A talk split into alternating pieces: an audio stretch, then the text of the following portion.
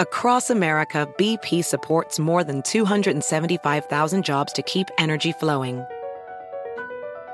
Jobs like updating turbines at one of our Indiana wind farms and producing more oil and gas with fewer operational emissions in the Gulf of Mexico. It's and, not or. See what doing both means for energy nationwide at bp.com slash investing in America. Everybody in your crew identifies as either Big Mac Burger, McNuggets, or McCrispy Sandwich. But you're the filet fish Sandwich all day. That crispy fish, that savory tartar sauce, that melty cheese, that pillowy bun. Yeah, you get it. Every time. And if you love the filet of fish, right now you can catch two of the classics you love for just $6. Limited time only. Price and participation may vary. Cannot be combined with any other offer. Single item at regular price. Ba da ba ba ba. Hit the subscribe button so you don't miss the updates on the great writers we have coming up over the next few weeks. And if you want to see photos of the studio and the cocktails getting made, check out my Twitter, Facebook, and Instagram. And please leave a comment. I want to hear about the writers you want to hear on this show. I've been getting a lot of great booking ideas from you guys. Welcome to Dedicated with Doug Brunt. You have just gained access to an exclusive insider's look at the lives and works of some of your favorite authors and hear conversations with the world's greatest writers as they discuss their writing lifestyle, creative process, latest work, and behind the scenes revelations. Welcome to Dedicated. I'm your host, Doug Brunt. Today we're talking with Howard Blum. Howard is an award winning author and journalist. He was twice nominated for the Pulitzer Prize during his work with the New York Times. And he's also written more than a dozen nonfiction books, winning an Edgar for his 2008 book, American Lightning. His latest is The Spy Who Knew Too Much. Again, nonfiction, an investigation of a missing CIA officer and a possible connection to a mole within the agency. Howard, welcome. Thanks for coming in. Thank you for having me. Appreciate it. So today we're going to have Diet Coke. Keep our keep our wits about Sounds us. great. Yes, I can use all the caffeine I can get. So I will I will get that started. I appreciate your decanting it for me. a nice a nice careful pour. Okay. One more. We're going with the old school cans here. Delicious. Cheers. Thanks for coming in. Thank to you. So I've done my homework on you. I see you're originally a New Yorker and went to Horace Mann, which is just up the Yes. road from here, one of the Hill schools. Yes, up in Riverdale is where I grew up, uh, right around there. That is a beautiful area. Yeah, and it's, it's a, a school I feel a great attachment to. That I owe them a lot. Yeah, I mean th- that is one of the premier schools in New York City. I know we have young kids, and so we're looking around, and the Hill School is one of these elite, I mean, wonderful schools. If one wants to be a writer, that is a place to go. I when I first thought about becoming a writer, you would have to go into chapel in the mornings and you would pass a two large bookcases. And these bookcases were filled with books by Horace Mann alumni authors. And you'd look at them and you think, well, if they could do it, maybe I could aspire to do that someday. But that's when I first started thinking about that and the way each morning to chapel. Uh, I don't know if they still have chapels these days. That is motivating to see it being done. That expression, if you see it, you can be it. And it is nice to have that kind of inspiration around you daily. So from there, of course, you do very well. You go off to Stanford uh, for both undergrad and also a master's in government studies. Yes, yes. Were the studies there? Were you thinking that you might actually go work on Capitol Hill and directly in politics, or were you think that was always a path to journalism? I was focused on becoming a professor. I had a Ford Foundation fellowship to study politics uh, at Stanford. I'd also gone to the London School of Economics and studied international political theory. And I was thought I was going to be a teacher. I was as a, a teaching assistant at Stanford for a while to Professor Gabriel Almond. And then I started sending pieces into the Village Voice, uh, and they started running them. And I thought, well, this is pretty cool. And I remember finally, after midway towards my doctorate, I going out one September, picked up my fellowship check, and then got on the plane the next day and took a uh, job at the Village Voice writing for them. That seemed to be more interesting at the time. Back home in New York. Yes. And and having a byline and being twenty something and running around the city with a press card, it was you know great fun, A- and the voice was a sort of publication where you were only limited by your ambitions. You could write about anything you wanted to. It was sort of a precursor in its way, I feel, to the internet, where you could share your feelings, your thoughts, and at the same time cover news. And in addition to that sort of freewheeling spirit, there was a, a city editor there, Mary Perot Nichols, and she had real ties into the New York establishment. So you got to know how the city worked, and uh, it allowed me eventually to make my way to the Times. Did you have a particular beat at that time, or you know, were you doing a lot of politics, or was it more New York centric? At, at, at, the Village Voice, your beat was what's on your mind this week. That's great. It, it, was it was totally freewheeling. It wasn't. Yeah. Uh, there were no, no, rules, no bounds. Uh, they had some editors. Um, Dan Wolf, who was the editor in chief of the Voice, and I became very close. My youngest daughter is is named after him, Dani Blum, who's now a reporter at the New York Times. You can see her byline. It's in uh, the genes. Wow. Yeah. yeah. So yeah. A lot of the work you've done in your books uh, you cover these riveting intelligence operations, a lot of hidden history type stories as well, and many of them focus on World War II. Though my first read of yours was Dark Invasion, which is about World War One espionage and, and some of the German work, you know, sabotage and espionage in America. Of that I think called in your book the first terror cells domestic to the U.S. And you've also done like present day stuff. I mean, you're, you're doing a ton of work on the Idaho murders with with Kohberger. Yeah, it's fun to be eclectic. I mean, one of the great since, as you pointed out, I went to a, a lot of colleges. I spent a lot of years in graduate school. I even went back a year ago to Oxford for the summer to study Russian politics, and I spent the summer at St. Antony's College. Uh, and it's fun learning things. I enjoy learning things. And one of the great things about being a writer is you get paid to learn things. Yeah. So if you can take a new subject for each book, it's like taking a new course. You learn about it, you digest it, you f- try to figure out a way to tell the story, and then you can sit down for a couple of years and try to write it. Well, that is a great way of life. I think not everybody has that gift of never stop learning and a, and a mentality for that. Some people sort of feel they, uh, they know what they need to know. If know? there weren't bills, it'd be a perfect life. well, that, that's a good jumping off into process because I, I had a few questions there because you you do have such a range of things that you do, you know, not only just in chronology but in in sort of category area. How do you peruse this universe of ideas and then select the one that you're going to take on as the next project? I read a lot and have lots of ideas. The problem is, can these ideas be translated into a book? Uh, if you're a working writer, you have to pick a topic that you can eventually realize. And I set out, for example, in Dark Invasion, I tell nonfiction narratives. That means they're character driven, but at the same time, I adhere to standards that I learned at the New York Times. Everything is true, all the characters, the dates, nothing's invented. Mm-hmm. And to be able to accomplish that, you need the relevant source materials. For example, the people involved will need to have written perhaps their memoirs or their collection of letters or their contemporaneous newspaper articles. And in Dark Invasion, I had several of the people involved had written memoirs. Mm-hmm. Uh, both the good guys and the bad guys. One of the terrorists had written a fascinating memoir. Uh, and there were government documents and even trial documents. So I had the facts to then be able to tell a what I hope is a page turning narrative. Totally, it's, it's written novelistically, but anything in quotes is sourced and it was actually said or written. Yes, yeah. Yes. So so that that's sort of the process. I find a topic that interests me, yeah. and, and then I just have to do the research to see if there's enough foundational material that one can write a true story that also has a narrative drive, a character driven story. You have a talent for doing a range of research because your topics re- require that. So, for example, with Dark Invasion or World War One era book, that's all archival research. But what you're doing with the Idaho murders is mainly primary research. You're interviewing people and, and then you're, you know, finding documents and, you know, investigative work as well. But, you know, it's happening right now.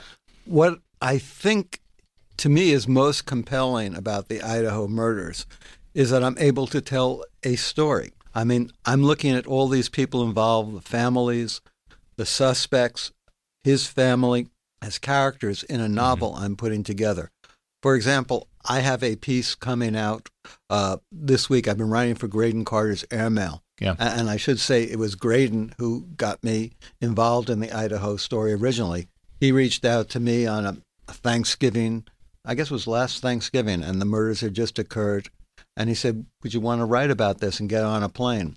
And I remember Thanksgiving, I had a house full of people. And I thought, Well, it'd be nice to get to Idaho after this. So I got on a plane and I was able to talk to people in the early days and make some inroads before it became the story became overwhelmed. And now in this week's issue, I'm telling a story about father of one of the victims and how he's trying to deal with this by becoming a detective on his own personal quest to get answers. And along the way, he's uncovered some fascinating things that haven't been revealed yet and hopefully will be revealed in Airmail this weekend. Yeah. Well, it's interesting. It's like you're writing a novel, but without the outline. You don't know what's coming next. You've Right. got uh, I'm- no I'm- plan ahead yet, I, really. I, I sort of, you know, uh, Dickens, as Boz used to write in Mm-hmm. episodes uh, when he was writing his books, and I sort of, of course, I'm aggrandizing myself greatly. I don't mean to compare myself to Dickens, though I inspire to use the sort of details that, that Mm-hmm. he uses. There's always a character who's ancillary to the action when you read Dickens uh, that's fully drawn. You can just be pass him in a paragraph, and yet Dickens has this amazing ability to make it feel like he's essential to the story and, and that you're seeing him. And I try to even make my ancillary characters have that sort of heft. Uh, unfortunately, I don't have Dickens' genius. well, you're you're you're not far behind, if, if at all. But I am hearing uh, Graydon Carter's Airmail uh, media platform really is terrific. We had we had Jay Fielden on recently, and I know he's done some writing for it Yeah. as well. Are, are people able to get a quick sample for free? I know it's a subscription service. Can people sample your stuff free there, or do they need the subscription to Airmail for I it? think they need a subscription, but if you don't tell Graydon, and if he's not listening to this, I think if you go to my Facebook page, I think they're they're linked to that. Okay. uh, and I think they might be able to open it up there. All right, uh, Howard uh, Blum on Facebook.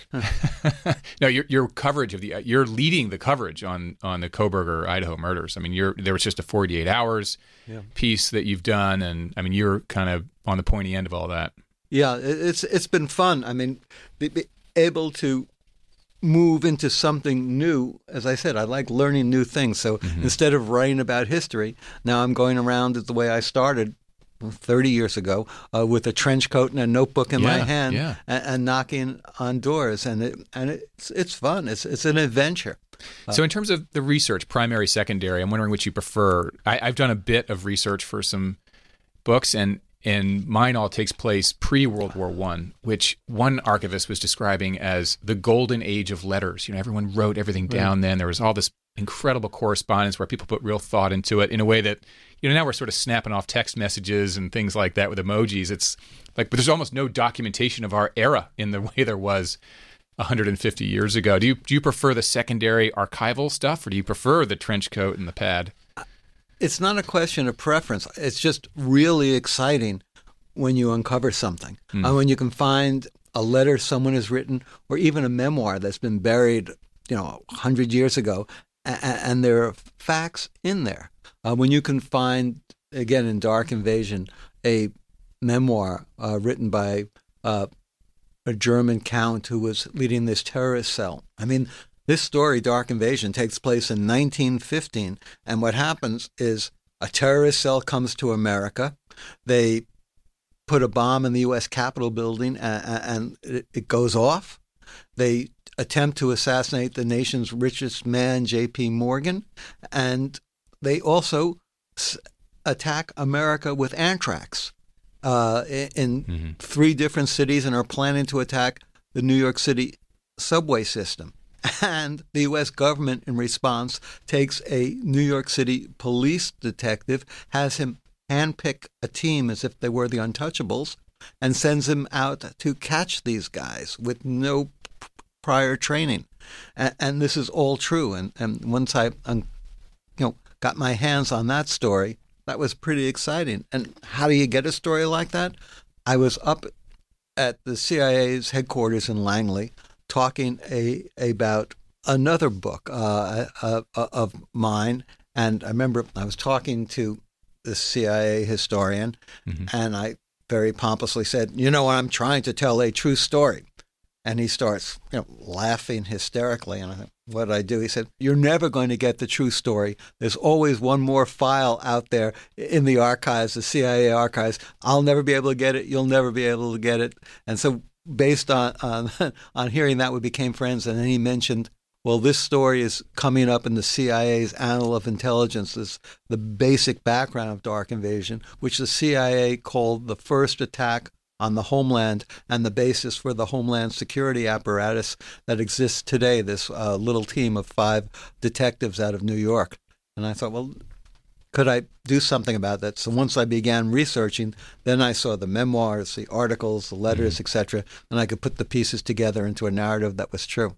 So do you think is your sense that there are files in the CIA? You know, some things get to the 50-year rule or the 30-year rule or whatever it is when things can be released. Some things never get released. I definitely believe there are things that we'll never know. I definitely believe there are people in the CIA don't know. I mean, there. I think yes, secrets are, are, are buried. I mean, not even the Kennedy assassination. Do they, do they burn the is, file and everything and has been uh, released? De- well, yeah, some didn't they just delay it again? Yes, yeah. I, I, have a, a, another book uh, called Night of the Assassins. Again, a true story. It's about the Tehran conference. FDR, Churchill, and Stalin decide to meet together for the first time in World War II uh, in Tehran, of all places, because that's as far as Stalin will leave. At the same time, the Nazis hear about this and they send a team of commandos in to assassinate them. And what happens? It's a sort of cat and mouse uh, suspense thriller, but again, all true between FDR's Secret Service, the head of his Secret Service detail, Mike Reilly, and the Germans, and it builds to a, a, a, really amazing conclusion. And again, it's all true. But the files on that have been buried in this country, but they have come out in Russia. Uh, and the Russians released them because they, they, they think they look pretty well in, in this story. Uh, why have they been buried in this country? FDR first comes back from Tehran. He has a press conference in the White House, and there's a recording of this. It's in the FDR, FDR Library mm-hmm. up in Hyde Park, New York, and anyone can hear it.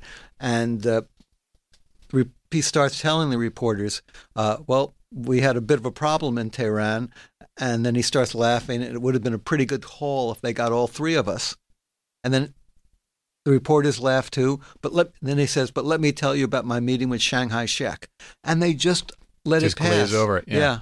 yeah. Uh, so when you're, are you like going down? I'm, I'm picturing sort of the uh, the Indiana Jones when the Ark of the Covenant goes into the warehouse. I mean, are you going into dark corners and pulling files out of dusty boxes, or is it more stuff that you're finding that is scanned and you can keyword search it, or how, how are you coming across? I, am doing things? a little bit of both. I mean, yeah. again, in the FDR library, when I was putting together uh, Night of the Assassins, they had Mike Reilly's files where he's actually writing out the order of the cars in his own handwriting, drawing little uh, stick figures of where the agents will go next to various cars, and mm-hmm. the menu for the night when the assassination was was planned by the Nazis to take place. So that that was and to hold those in your hands was pretty exciting. Yeah. A lot of it is some government documents, but it's always a mix. In Idaho, telling that story where there's a gag order.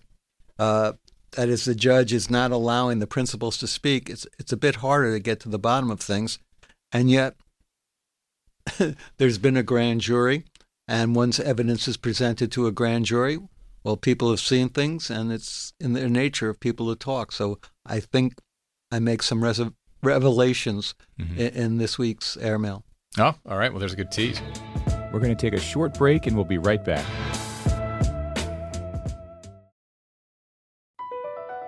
BP added more than $70 billion to the U.S. economy in 2022 by making investments from coast to coast. Investments like building charging hubs for fleets of electric buses in California and starting up new infrastructure in the Gulf of Mexico. It's and, not or. See what doing both means for energy nationwide at bp.com slash investing in America. Welding instructor Alex DeClaire knows firsthand how VR training platforms like ForgeFX can help meet the demand for skilled workers. Anywhere you go look, there's going to be a shortage of welders. VR training can help welding students learn the skills they need to begin and advance in their career. The beauty of virtual reality is it simulates that exact muscle memory that they need.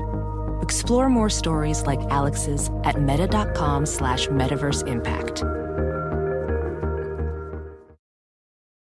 Start your electric journey right here, right now.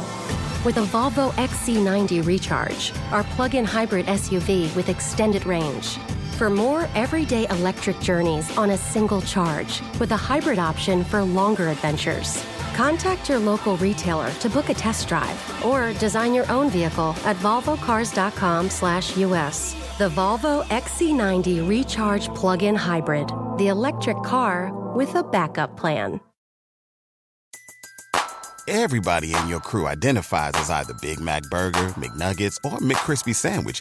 But you're the filet fish Sandwich all day.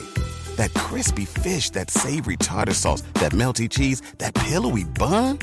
Yeah, you get it. Every time. And if you love the filet of fish, right now you can catch two of the classics you love for just $6. Limited time only. Price and participation may vary. Cannot be combined with any other offer. Single item at regular price. Ba da ba ba ba. Some geeky process questions, though, in terms of how you keep track of all this stuff. I mean, I can only imagine Dark Invasion is a quick read, but there's a lot of great info in there. So are you surrounded by stacks of index cards with pieces of information that trace it back to each source or using software to keep track of it or how do, how do you do it? I, I work in a room uh, that's sort of glassed in over a pond on an old property, colonial property in Connecticut, and I have the, the, the glass sort of walls are filled with taped cards, taped memos. M- my lamp has pages stuck on that too, and then I outline usually every couple of pages before I write them, and then I never stick to the outline, but at least I have a map uh, that I hope to follow because I, if I didn't have that map, it would just be too daunting. Mm-hmm. How about coffee, bourbon? Const- what, what's the sort of routine? A, a, great deal of coffee. I start I start drinking. Uh, you know, I tr- usually get up at six and try to get to my desk at seven, and I'm uh, filled with coffee. The cups of coffee keep coming all, all day. Uh, that's in Connecticut. I have a, another place in, in East Hampton where I've been writing. For example, this most recent Idaho, uh, and I work out of a pool house uh, and uh, the pool house is it's it's cold. It's getting cold there this fall. It's not heated very well, so I use the coffee there too to keep warm. So I guess the sticky pads or taped pieces of paper and things like that are probably handwritten. But when you're drafting in, are you writing the first draft by hand or you keyboard it in? I keyboard everything. I think the fact the invention of the computer has even as poorly as I understand computers, has allowed me to write many more books. I was working at the New York Times uh, the first month when they brought in when they changed from typewriters to computers, and I remember people in the newsroom were saying, "This is ridiculous. This doesn't make any sense." And now the idea of not Any doing other way, anything on yeah. computers is, is just absurd. Yeah. How about early readers of your work? I I'm such an egotist uh, that I don't like to have, have early readers. I figure they'll all have something to say, and it'll all probably be very wise. Uh, I read maybe a, a paragraph or, or two to Ivana Lowell. Is that your? We live together, yeah. okay, yeah. And uh, how about early? And inf- she's a writer, so uh, she knows better than to criticize me too much. She just will make a face. you, you right. You you at least know when she approves or disapproves. Right. Um, how about your early influences, particularly at the Village Voice in that era? Who, who were some of the writers you aspired to be or that you knew? Well, when I was going to college and then at the Village Voice, you know, everyone wanted to be Norman Mailer. Uh, Gay Talese uh, was a real influence. Philip Roth uh, in those days. And then at the Voice itself, there were so many talents. Ron Rosenbaum is a genius. He just had a, a book come out. Uh, he does very quirky but very insightful. Uh, new journalism writing. I, I, think he's terrific. Lucian Truscott was great. All these people were uh, big influences on me. It was it was a community of young writers with very large ambitions, yeah. and so we sometimes graded on each other. But it was it was fun being around them. That was very much a part of my education. That and Horace Mann. Yeah, yeah. Um, one, one quick question on airmail. It seems like that is working. I mean, airmail, there's Substack, there's sort of a new way for you know a writer like you to get a, a voice out there and create a big platform. Is that is a Substack thing in your future too, or what, what do you think of airmail and that sort of uh, this new media way of journalism? I was didn't have much faith in airmail. I said, "Why is Graydon doing this?" And I was proved 100% wrong. It's, it's a big success. Mm-hmm. Graydon is clearly much wiser more prescient than I am, uh, he's been able to intuitively come up with a formula which mixes investigations to also articles that have the frisson uh, of what people are, are thinking about. Uh, mm. And he's been able to replicate that without sort of the glitter and gloss of Vanity Fair. And he's done it on a platform which I can't believe how many people read. Mm-hmm. to cite one example, my Idaho articles on have been put on TikTok and Instagram, and they had 504 million million views. 504 million. 504 I mean, million. Yeah, to me that's unbelievable. Uh, and this is all coming out uh, out of airmail and, and mm-hmm. Graydon's vision. So as I said, I'm a dinosaur. I sit there, you know, my little desk in Connecticut or East Hampton and, and, write these things, and he's able to get them to a large audience where they've been picked up on a variety of sh- network shows. I, have been on uh, 48 Hours, uh, ABC's 2020. It's been sort of fun covering a story like this, and I feel like I'm part of the story now uh, because the story is building. No one knows how, how it's going to end. Mm-hmm. Uh, I, am going to do a book on it for HarperCollins, a traditional book, and there's been a, a movie sale that'll be based on my book, though how it's going to be based on a book that's not written remains to be, so far not written remains to be seen. Uh, but I look forward to finding out. I want to follow up on that with your next projects and what's coming up for you. But just as a as a step back for any listeners who don't know who Graydon Carter is, he's the legendary editor for many years, probably twenty some years at Vanity Fair. Hosted, of course, the Vanity Fair Oscars party and things like that. Left Vanity Fair and has reinvented uh, media in some ways with his new product Airmail, which is uh, a terrific. And how, how would you summarize Airmail in a, in a couple uh, of sentences? It, it, is a internet magazine in some ways, mm-hmm. but I'd also be derelict if I didn't point out Alessandra Stanley, who used to be at the New York Times, is his co-editor, and one of Graydon's sons, Ash Carter, is, is the sort of managing editor, does a lot of line editing, and he's a wonderfully perceptive editor. Mm-hmm. Uh, he, he's just terrific, Ash Carter. That's great. So on to your next projects. There's going to be a film. The Idaho murderer, Kohberger is the suspect. I, I guess we refer to him as now. Uh, yeah. That that's already got a movie deal in the works. Y- uh, yes. Uh, there's. Uh, there's certainly going to be a deal. Whether or not it'll be a film, uh, we will see. But the, the, the, deal's been made as studio. It could be any. It could be a documentary series. No, it, or, it's, it's, it's going to be a uh, either a feature or or a limited cable series. It's been bought by a studio. Wow. And, and will you so, do some of the writing for this, or sort of producing oversight? Well, that's something to be. Dis- we couldn't discuss the writer because the, the writer's strike was just settled. So now we can have serious talks. Mm-hmm. Uh, and we can see if I can sort of elbow my way in. uh, I, I, go from from here to a, a, Zoom call in a couple of hours with the director. Uh, now that we can all talk on these things, on another one of my books, The Brigade, is being made in, into mm-hmm. a movie, and Rod Lurie is directing that and writing it, uh, mm-hmm. and that's being made in a series for Lionsgate. You, you mentioned when you arrived, you got a few balls in the air, and I know when we were scheduling this, you were coming back or going to Paris, I think, or France somewhere. So you got a few things going on. Yeah, I've, I've been traveling a, a, bit this summer. As I, I went was in Ireland for a, a, while, and then I go to London a bit. So it's it's mm-hmm. it's busy and fun, and uh, but I will say, the past week when I was trying to, because I'm doing so many things, get this airmail piece done in Idaho, and I mm-hmm. know I'm sitting on a good story. I know I have information that no one else has. On with regard to Idaho. Yes, Yeah. and no one has been printed. So, and I also have other things to do.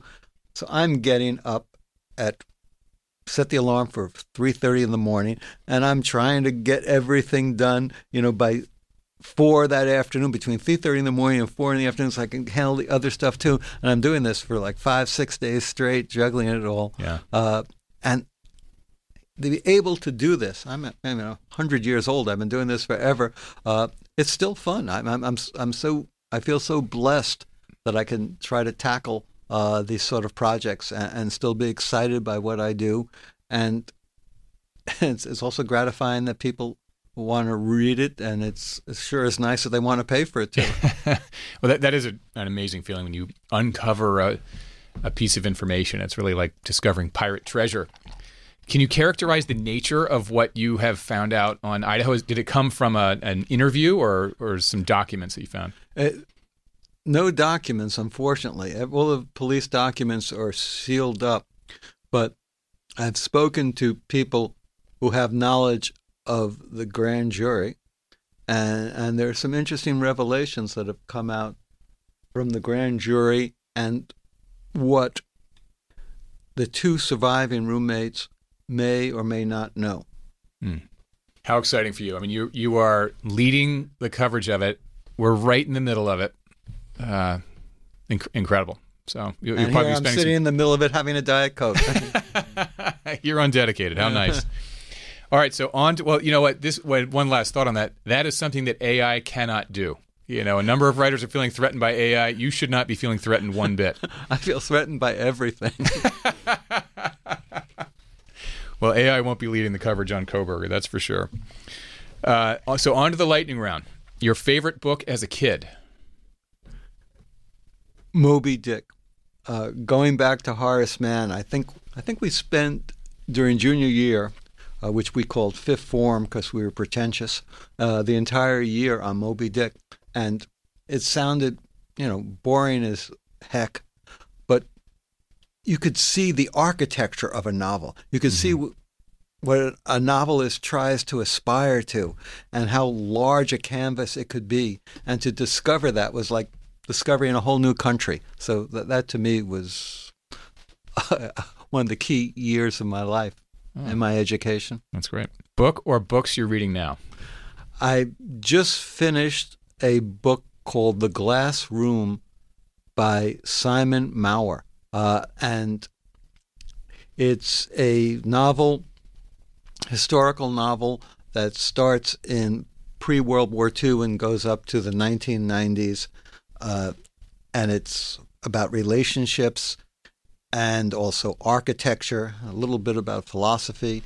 And I began it without without much interest because I thought the plotting was a bit contrived. And then as I kept on reading, I couldn't put it down. I mean, he does create a world of characters and ideas that is exciting. He's a wonderful writer, and I'm, you know, once I finish the fact checking on Idaho, that's my project for this weekend to get another book, go on Amazon and get another book by Simon Mawer. Great. I will check that one out. And I, I had not, I don't know that writer, so I'll have to. It, it was shortlisted for the Booker. the most capable national intelligence apparatus of the World War II period.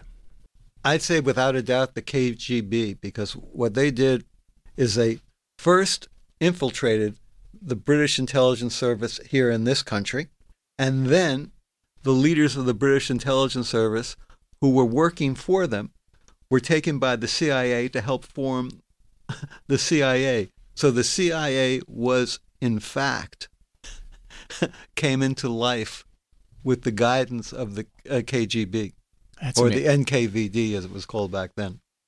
It was some Gladwell book that was talking about how you can tell when someone's lying or something like that. And it talked about, I, I don't know if you read this one, but the KGB had basically infiltrated the CIA to such an extent that they, they really, as you say, they were, they were in very high positions as these sleeper agents, very high within the CIA, Yeah, and nobody I mean- could sort of suss them out. When the go- U.S. government was founding the CIA, they met with the British, and the British liaison who was telling them how to form this intelligence operation was working for the Russians. all hmm. along. All right, same question. Most capable national intelligence apparatus, but of today. Probably the CIA, but it, it, you know that's the sort of question that is just based on your prejudice because who knows the whole story? Uh, maybe Sy Hersh, but I, I, I don't. I, that would be presumptuous for me to answer. Okay. Best espionage movie ever made. Third Man, if you consider that an espionage with with or, Orson Welles and that great soundtrack. And if you ask which is the best espionage series, I think The Bureau. I, I, I was a big fan of the French. Was the French one? Yeah, yeah. Yes, uh, that was that was wonderful. Yeah, I'm. A, I actually somehow I got sidetracked on that. I had started it with my wife, but I'll I'll go back to it. Last question for Howard Blum. One piece of advice for the listeners. do what you want to do. That's what I tell my kids, not that they listen, but I don't let anyone tell you what you should be writing about, but follow your instincts. And if you believe there's a story there, I bet you'll find it. That's great. Howard, thank you so much for coming in. That was great. Thank you for having me. Good to talk with you. If you enjoyed this podcast, please download, rate, subscribe, write a comment. Let me know the authors you want to hear from. I read all the comments. Thank you.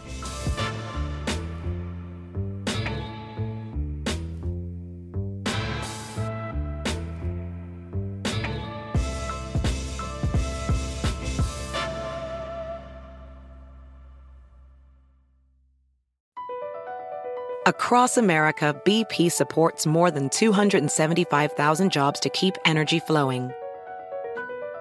Jobs like building grid scale solar energy in Ohio and producing gas with fewer operational emissions in Texas. It's and, not or. See what doing both means for energy nationwide at bp.com slash investing in America. Everybody in your crew identifies as either Big Mac Burger, McNuggets, or McCrispy Sandwich. But you're the filet fish Sandwich all day. That crispy fish, that savory tartar sauce, that melty cheese, that pillowy bun. Yeah, you get it. Every time. And if you love the filet of fish, right now you can catch two of the classics you love for just $6. Limited time only. Price and participation may vary. Cannot be combined with any other offer. Single item at regular price. Ba-da-ba-ba-ba.